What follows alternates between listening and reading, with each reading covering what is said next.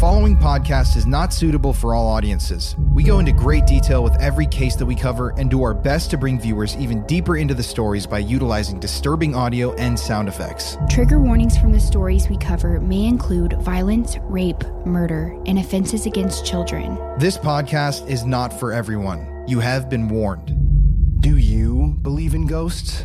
Happy October, everybody. It's officially the spooky season, the time of the year when the shadows begin to grow even longer, when the leaves turn colors, and a special chill begins to permeate the air. But the question still remains Do you believe in ghosts? Could a spirit be held responsible for a crime? Could the specter of a murder victim return from the grave to solve their own murder? In today's story, we're going to dive into the wild tale of the death of a woman named Rebecca Cornell. Rebecca died in quite a bizarre manner, but it was the events after her death that have left true crime podcasters, historians, authors, and even law enforcement officials with more questions than answers to this very day. This is the tale of the Good Fire, the story of the death or murder of Rebecca Cornell. I'm Colin Browen, and you're listening to Murder in America.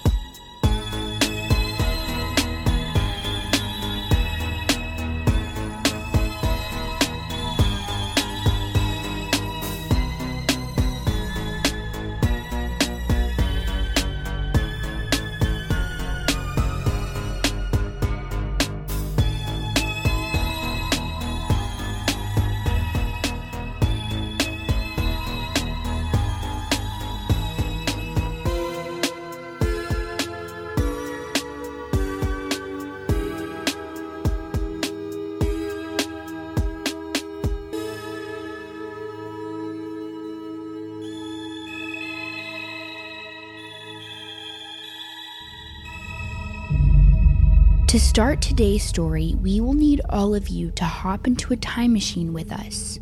Here, I'll open the door. Alright, guys, today we are going all the way back to the year 1673. Hold up a second, everybody. Let me just initialize the flux capacitor. Okay, everybody, buckle up, hold on tight. Initializing time travel in three, two, one. Everybody make it okay? That was uh, quite the hop. Okay, good. It's the year 1673 in Portsmouth, Rhode Island. America at the time wasn't even America yet. The Revolutionary War wouldn't occur for another 100 years. In addition, America at the time was a newly found land, and the people of America were highly religious and very, very superstitious.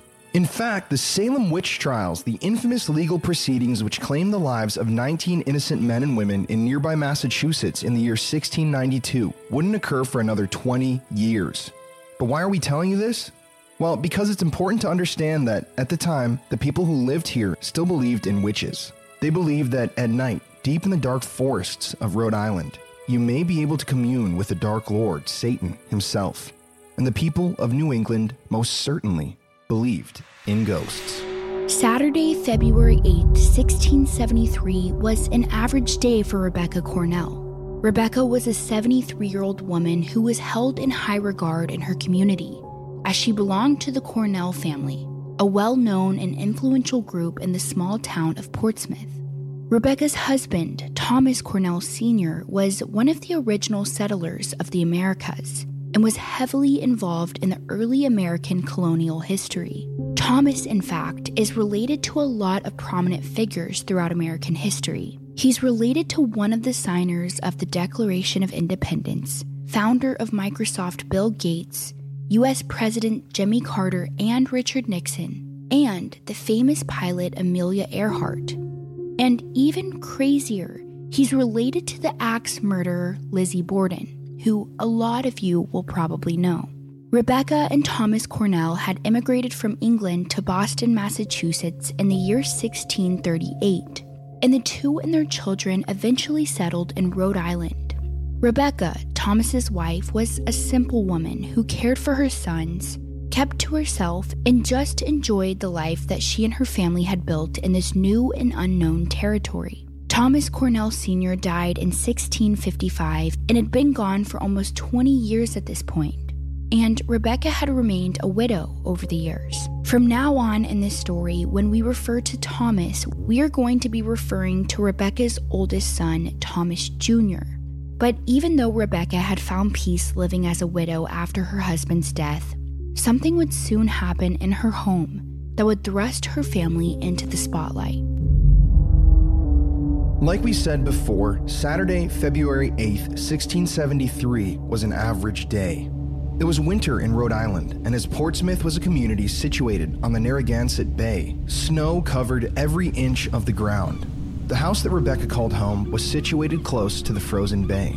Seagulls fluttered throughout the air, and frigid whitecaps crashed over and over again on the nearby rocks.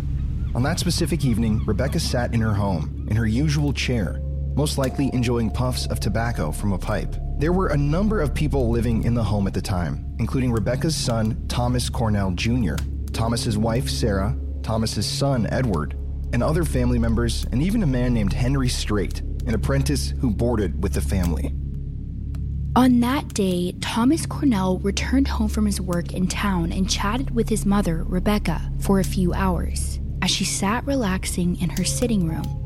At one point, Thomas left his mother alone in the sitting room at around 7 that evening and began to wind a quote, quill of yarn, an activity that, although time consuming, he very much enjoyed.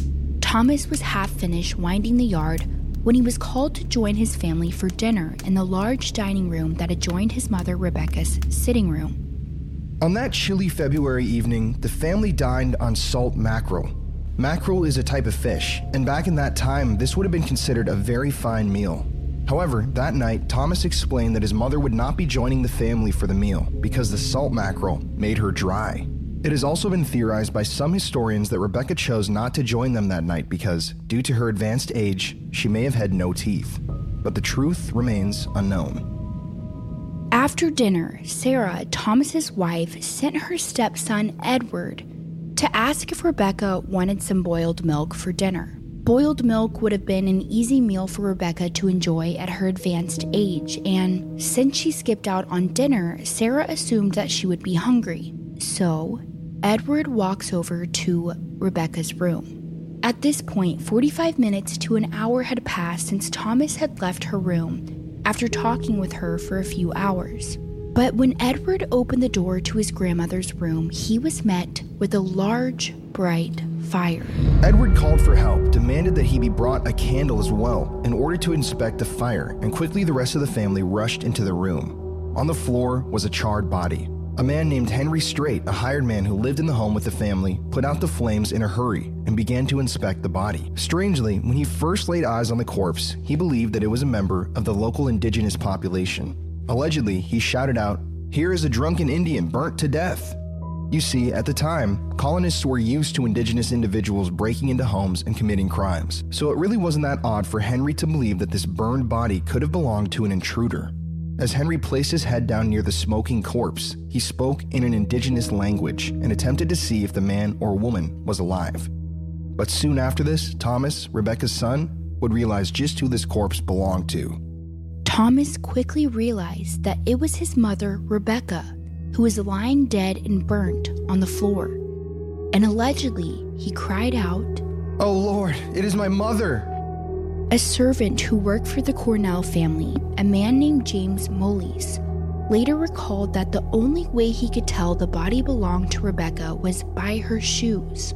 The body had been burnt so badly that it was virtually unrecognizable. Neighbors were quickly alerted, and soon an all male panel of witnesses were brought into the home to inspect the charred remains of Rebecca Cornell. The next day, the coroner from Portsmouth quickly gathered together a 12 man inquest panel to inspect the body and find out exactly how she had died.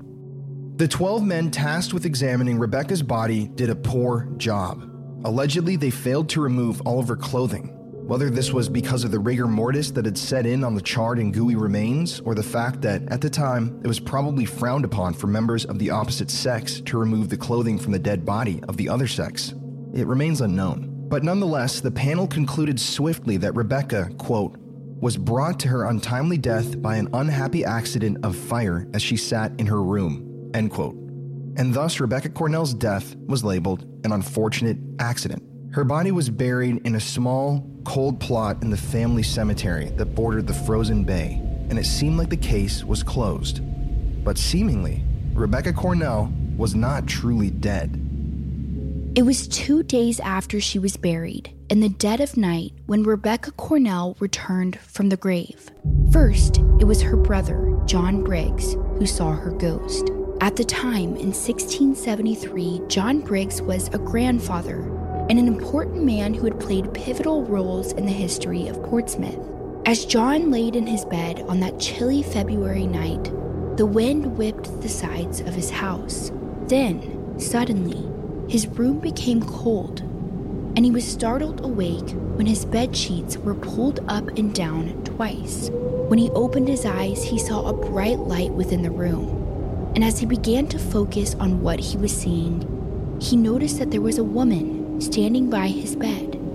And he called out, In the name of God, what art thou? And the apparition answered, I am your sister Cornell. See how I was burnt. According to John, he could see that the ghost was burned badly around the shoulders, face, and head. Although John's description of the ghost of his sister didn't match the description of her dead body when it was discovered a few nights before burned in her own home, he still reported that he knew it was her. John interpreted Rebecca's saying of the phrase, I was burnt, as saying that there was something else that happened to her before her body was set ablaze, that she was set on fire intentionally. Some have theorized that John was simply sleeping and encountered the specter of his sister in a dream. Others believe that he didn't see her ghost. And another camp of individuals believe that John invented this whole story to place more emphasis on the investigation into the strange death of his sister. Either way, though, John came forward to friends, family, and the authorities with his story, and thus began a formal investigation into Rebecca's death. As word spread throughout Portsmouth about the appearance of Rebecca Cornell's ghost, local officials decided that they needed to take action. And so, in an unprecedented move, they had her body exhumed from the grave and re examined. And this time, they removed all of her clothing. Upon taking a second to look at Rebecca's body, local coroners and physicians noticed that indeed, Rebecca had a wound on her body near her heart. Specifically, they wrote down the wound as a suspicious wound on her uppermost part of the stomach. It's unknown whether or not the coroners created this wound due to pressure from the public officials or not, but either way, it was determined by a team of investigators that the wound was caused by an instrument, or the iron spindle of a spinning wheel. Surgeons who examined Rebecca's body also noted clotted blood in and on Rebecca's body, a condition which was consistent with a blow to the chest. Shortly after this new autopsy was performed, officials declared that Rebecca had died not only from burns, but also from a suspicious wound, and Thomas, her son, was taken into custody. When questioned by authorities, Thomas claimed that he was innocent, that he believed a coal or ember had fallen down from his mother's tobacco pipe onto her clothing as she sat in her chair smoking, and that she had accidentally set herself ablaze. It was then when authorities began to question the story that Thomas had given them. After a short time, the trial of Thomas Cornell Jr. began, and boy, this was a doozy. Banking can be really annoying. Everybody makes mistakes, but unfortunately, oftentimes banks aren't prepared to help you out when you've made one yourself. I've overdrafted my checking account multiple times in the past and had to pay high fees for making that little mistake. It makes no sense to punish someone for not having enough money by charging them more money. It's infuriating. But that situation doesn't ever have to happen to you again, and it won't for me now that I use Current. Current is a technology company that lets you manage your money on your phone. Current believes banking should be more accessible and affordable. No surprises, no minimum balances. Current's easy to use app and debit card give you flexibility, freedom, and faster access to your money. So, Current is kind of banking for the future. They've made the whole banking process a lot more accessible, a lot easier to use, and above all, a lot more forgiving. Current allows its users to overdraft their account up to $100 with no fee. That's right, forgiveness is coming back with Current. Current can also help you reach your saving goals by rounding up any purchases that you have to save up that spare change and it can also help you track your spending habits so you can see when and where you spend your money the most. For a limited time, Current is giving a $50 sign up bonus to new customers who sign up for premium and set up a direct deposit of $200 or more. That's right, Current will deposit $50 right into your account. Enter our code MIA during signup or visit current.com slash MIA to claim your offer. And remember, don't forget to use that code MIA during signup. Download the Current app, sign up in less than two minutes, and enter code MIA during signup. Now let's get back to today's three spooky murder stories.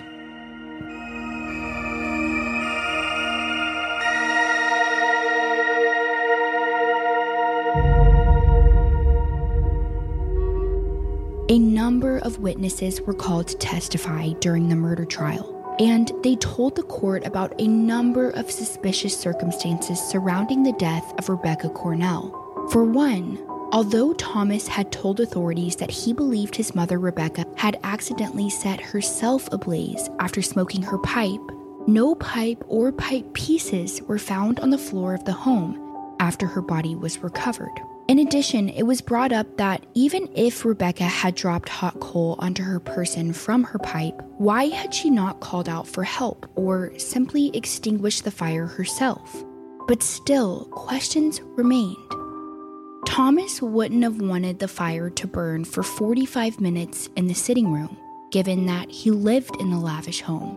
And he definitely wouldn't have wanted his entire home to burn to the ground so a lot of it just didn't really make sense. Other witnesses offered up some strange inconsistencies in the events of that night for the court to consider.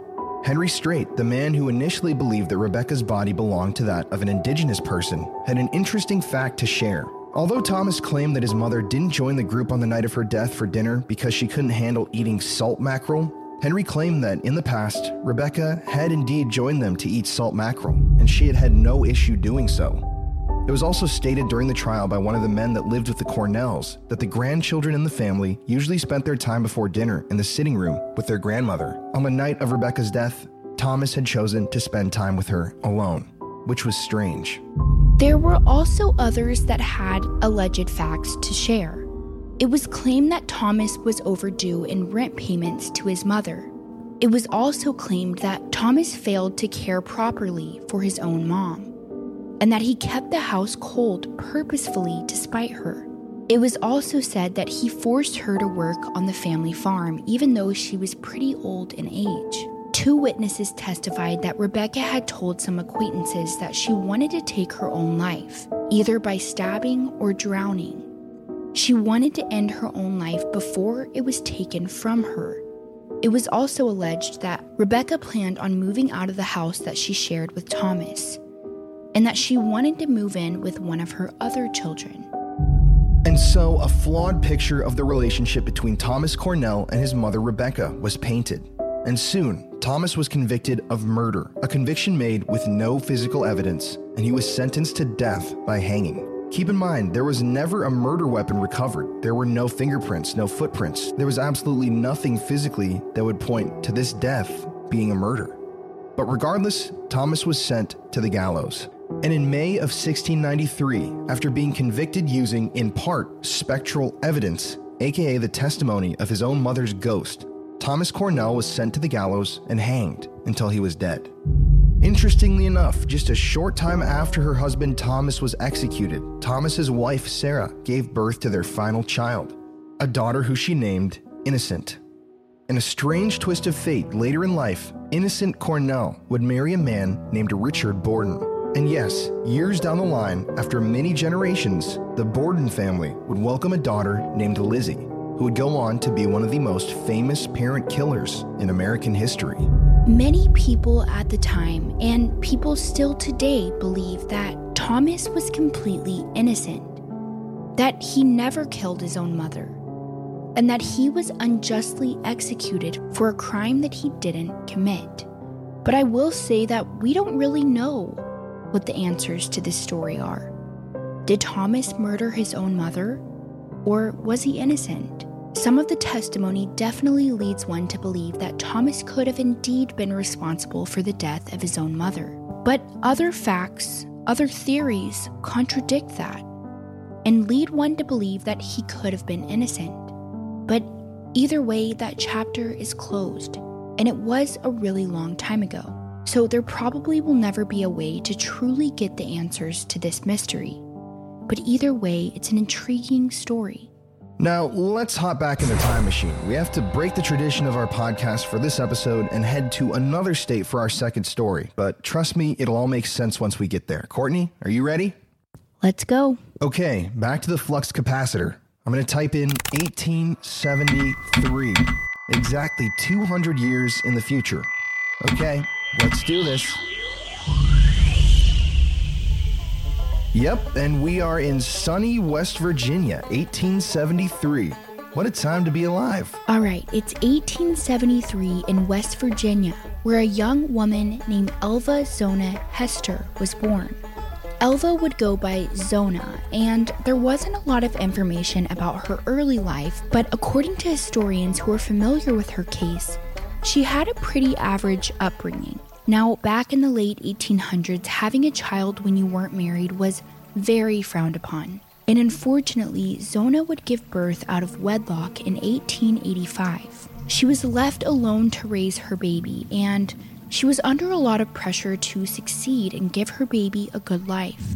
Then, along into the small town of Richlands, West Virginia, came Erasmus Shue.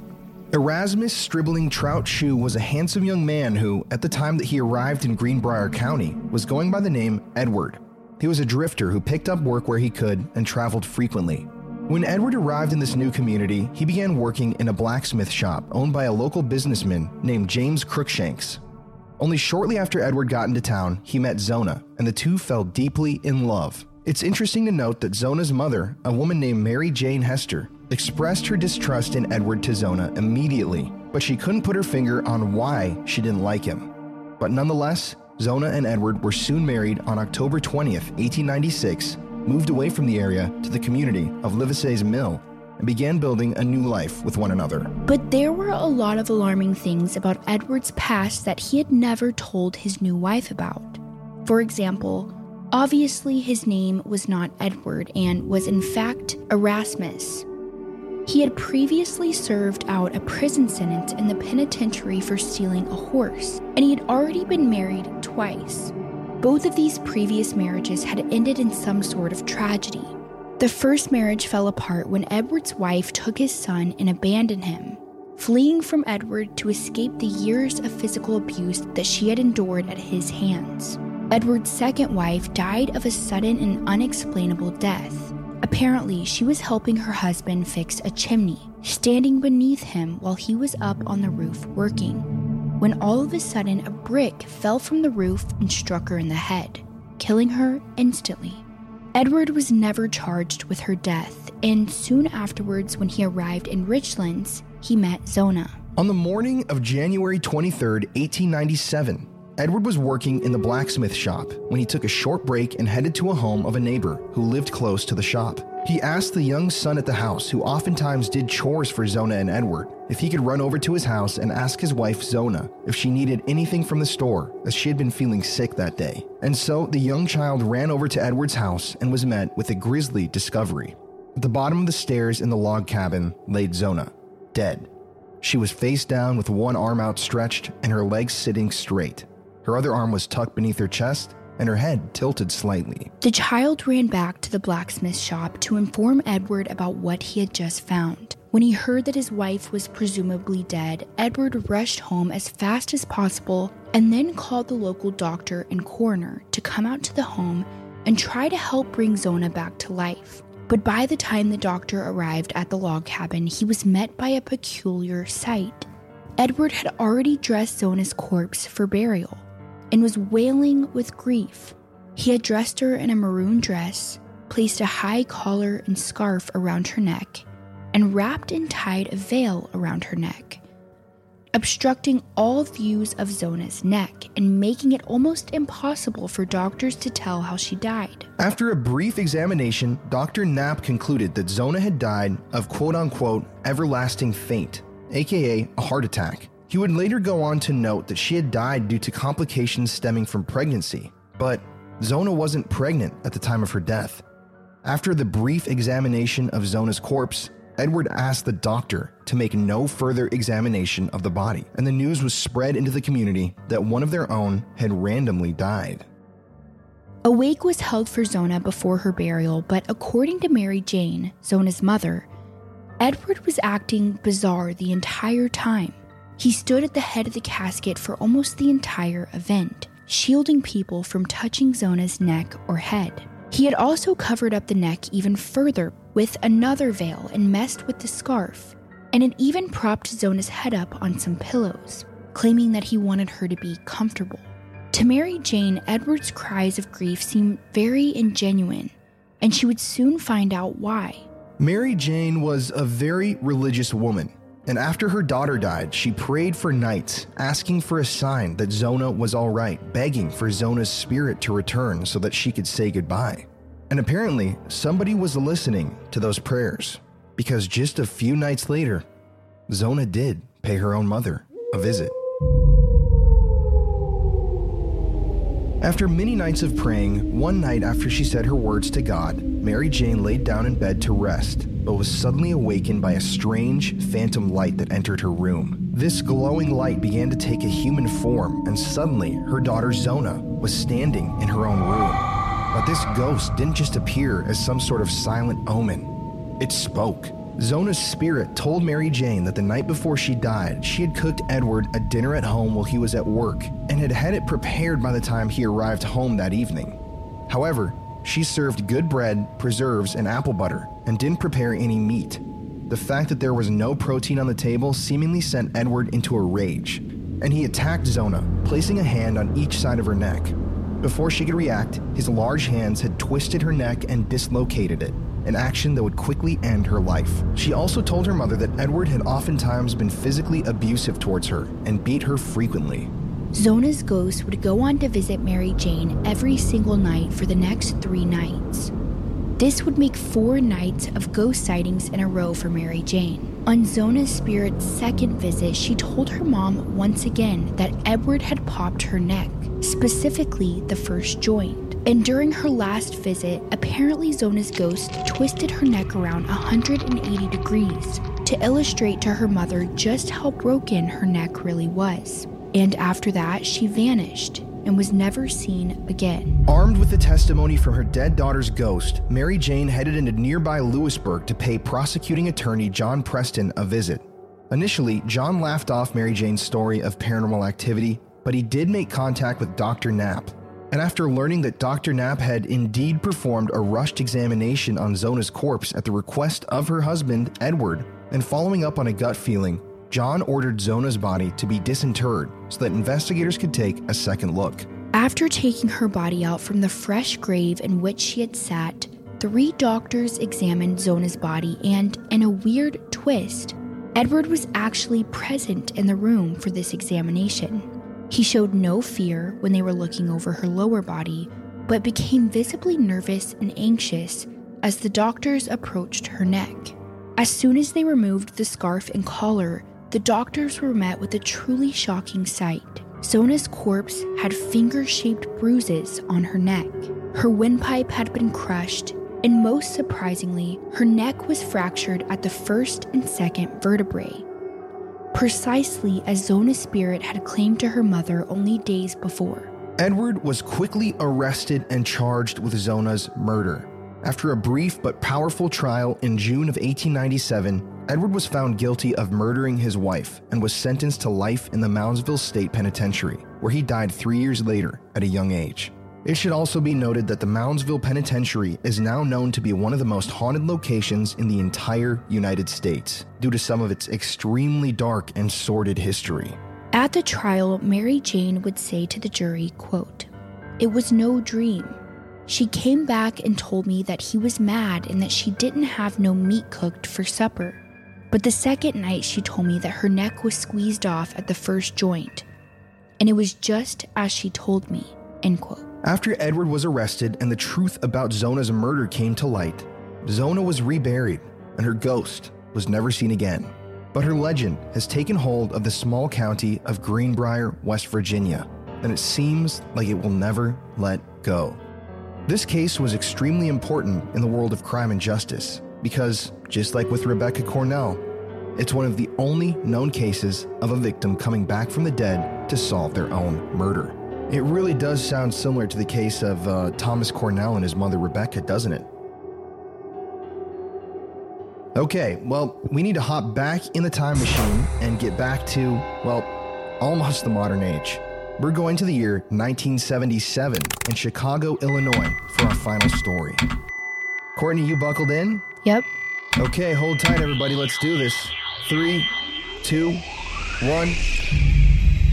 Support for Murder in America is brought to you by Manscaped, who is the best in men's below the waist grooming champions of the world. Manscaped offers precision engineered tools for your family jewels. And Manscaped just launched their fourth generation trimmer, the Lawnmower 4.0. You heard that right, the 4.0. Join the over 2 million men worldwide who trust Manscaped with this exclusive offer for you 20% off and free worldwide shipping with the code MIA at manscaped.com. Now, obviously, Courtney doesn't have any ball trimming experience, hopefully, but let me tell you, I've got some horror stories. I know this is a bit cringe to talk about, but I've cut myself many times in the past. I've shed blood. Trust me, it's not fun. It's honestly pretty freaky and also extremely painful. This literally just happened to me a few weeks ago, and it was a scarring experience. Not literally, but you know, scarring in my mind. But ever since I started using the Manscaped Lawnmower 4.0, hasn't happened. Just imagine shaving with a sleek, well designed, optimized trimmer that makes shaving time your favorite time in the bathroom. Well, that can be achieved with the new Lawnmower 4.0 from Manscaped. I was actually one of the first people to try the new 4.0, and I'm absolutely blown away by the performance. Manscaped engineered the ultimate groin and body trimmer by focusing on intelligent functionality and an incredibly comfortable grooming experience. The fourth generation trimmer features a cutting edge ceramic blade to reduce grooming accidents thanks to their advanced skin safe technology. After using the Lawnmower 4.0, let me tell you, I have no more fear shaving. It's helped me get through the experience a lot quicker and with a lot less blood. Sorry, uh, I, I really do apologize for the graphic details, but you have to know the truth. You can get 20% off, which is a great deal, and free shipping by using the code MIA at manscaped.com. That's 20% off with free shipping at manscaped.com. And be sure to use our custom promo code MIA, like Murder in America. If you want to upgrade your shaving experience and help support your favorite podcast, do us both a favor. Head to manscaped.com and use our promo code MIA. Anyways, guys, if you didn't hear about enough bloodshedding in that ad, let's get back to the gruesome story.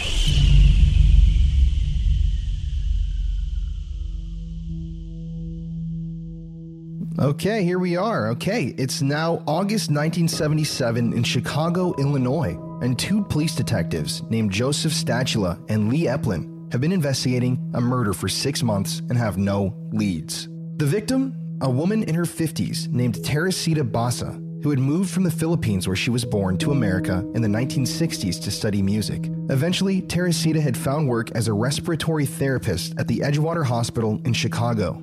At around 9 p.m. on the night of February 21st, 1977, the Chicago Fire Department was called to put out a fire in Teresita's apartment. While extinguishing the fire, the fire department made a shocking discovery. Underneath a burning mattress in the unit was her nude body, with a butcher knife discovered lodged in her chest.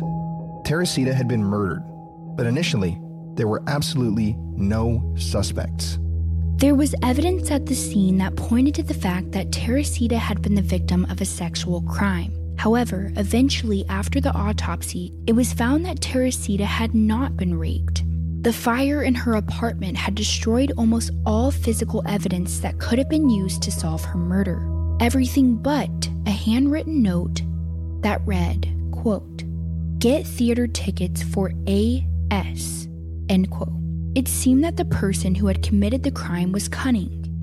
They had posed her body to make it appear that she had been raped, even though she hadn't been. And like we just said, there was almost no physical evidence left at the scene due to the fire.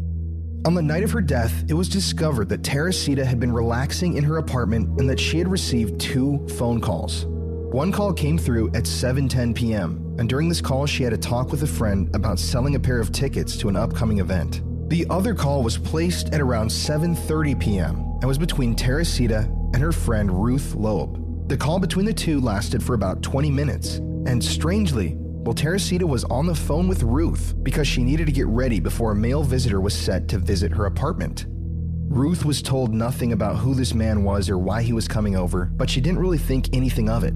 She said goodbye to her friend and she hung up the phone.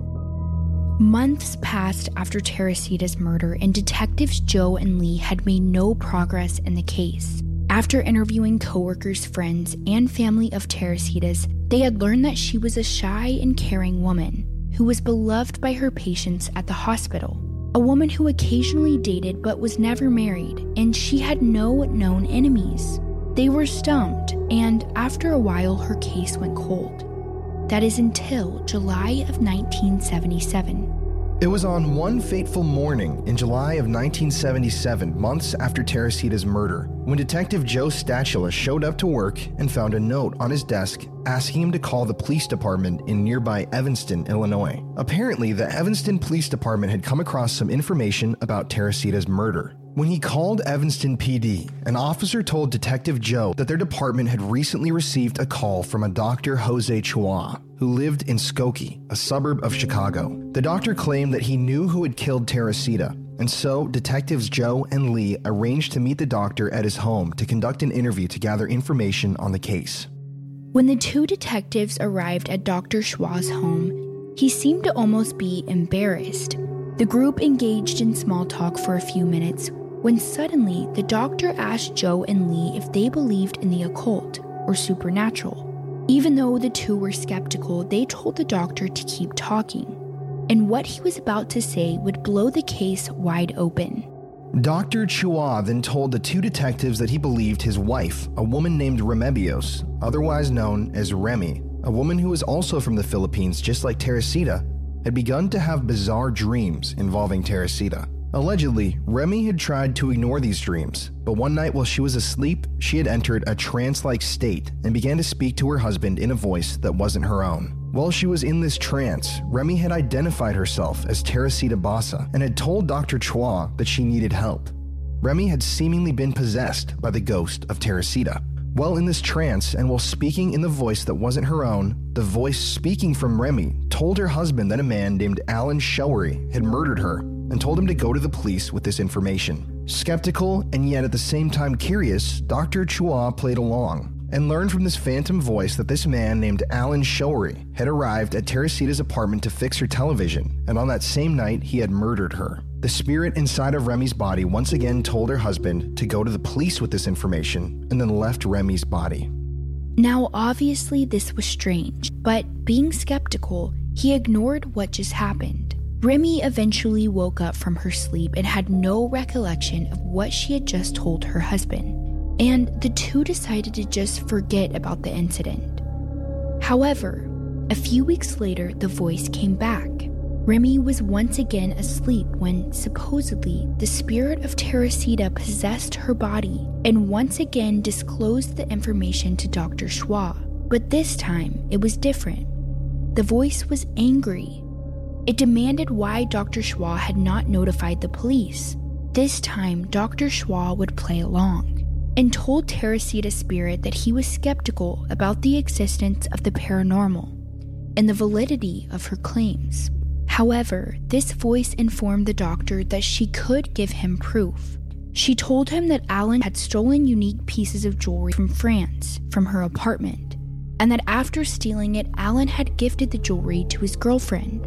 The voice then gave Dr. Chua names and phone numbers for people he could contact who could independently identify and verify the existence of the jewelry. This was when Dr. Chua decided that he needed to call the police. Even though they were skeptical, the two detectives decided that they would follow up on the lead, as at the time, they had no others.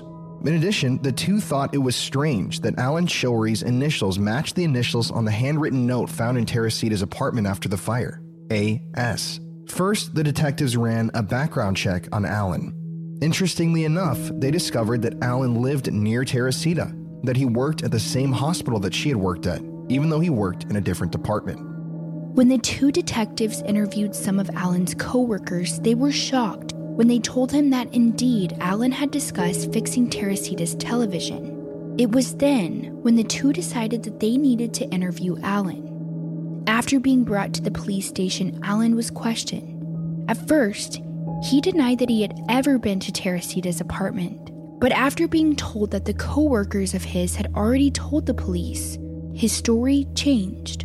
Alan's new story was that yes, he had indeed been to Teresita's apartment to fix her television, but that once he was over at her place, he had realized that he had the wrong tool for the job and he had gone home. Alan told the detectives that he and his girlfriend, Yanka, had been having electrical issues at home. And after visiting Teresita's apartment, he had gone home immediately to work on these supposed issues with the home's wiring. But after the interview, the detectives decided to go speak with Yanka themselves. And what she told the detectives shocked them. She said that she and Alan had never had any electrical issues in the apartment, and that Alan would have no idea how to fix any sort of electrical issue, anyways. During this interview with Yanka, the detectives asked her if her boyfriend Alan had given her any jewelry lately.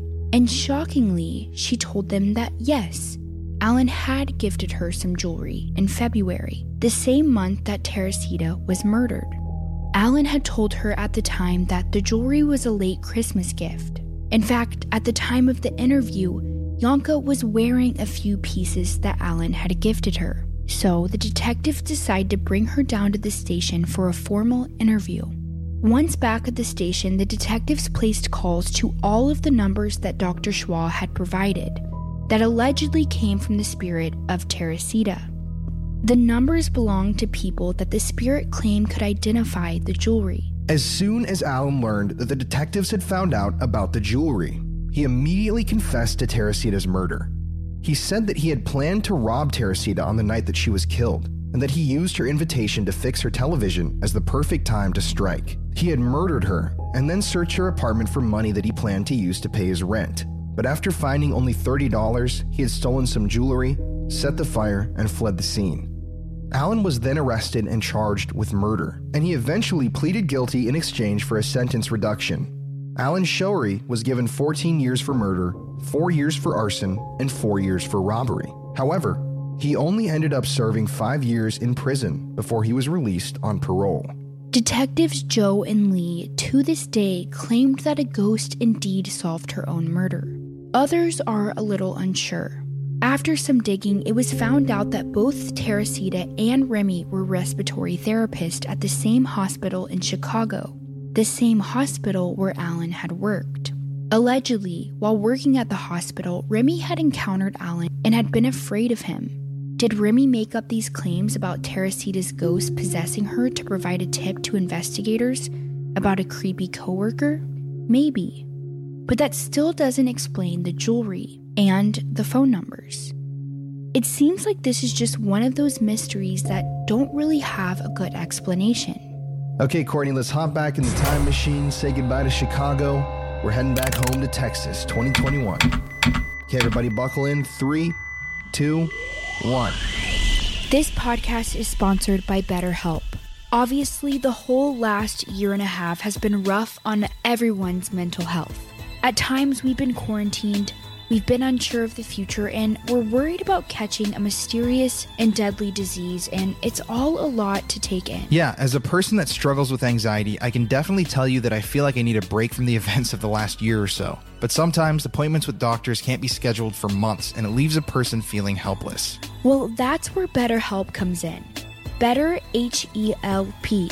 Help BetterHelp will assess your mental health needs and immediately match you with your own licensed professional therapist. And after you're paired up with a professional, you can start communicating in under 48 hours. There's no limit to how you can use BetterHelp.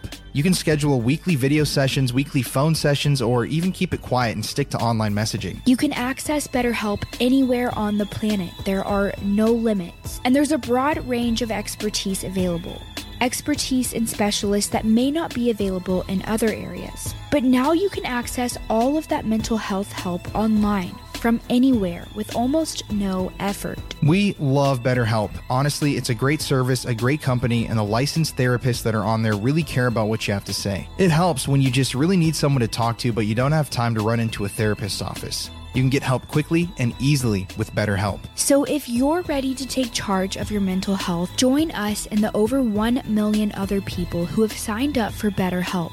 Just visit betterhelp.com slash MIA. That's better, H-E-L-P, and start chatting with a licensed therapist today. The fine folks at BetterHelp are extending a special offer for you wonderful Murder in America listeners as well, guys. You can get 10% off your first month at betterhelp.com slash MIA.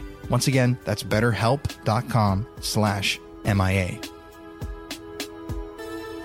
Anyways, let's get back to our story.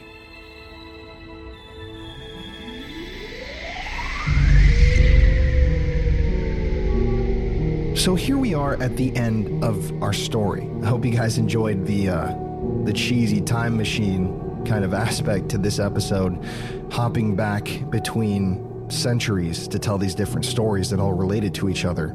It is very interesting, though, that in all three of these stories, there was a specter or a presence that returned to solve their own murder. In some cases, the spirit was very detailed about what had happened to them. Look at Teresita telling the doctor through his own wife that there was jewelry, she gave phone numbers. That's very specific information.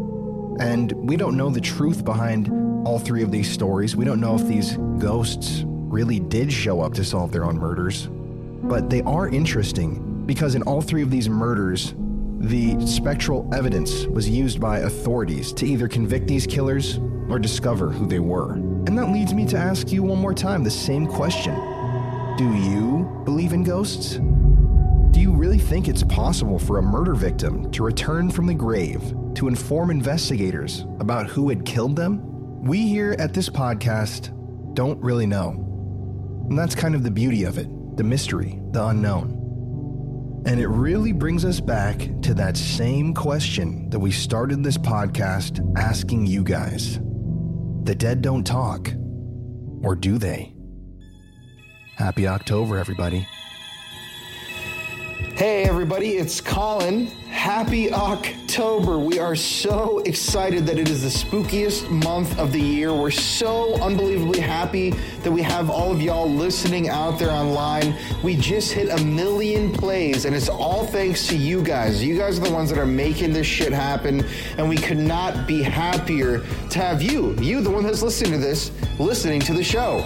If you want to follow us, go follow Murder in America on Twitter and Instagram. You can follow me, Colin Browen, on Instagram. Courtney is Court Shan. You can go look up the YouTube channel, The Paranormal Files. Courtney and I just posted a murder ghost hunting video on there this week. And with this episode, I really want you to keep asking that question The dead don't talk, or do they? I don't know. Maybe one day we'll find out. But either way, We'll see you on the next one, everybody. And once again, happy October.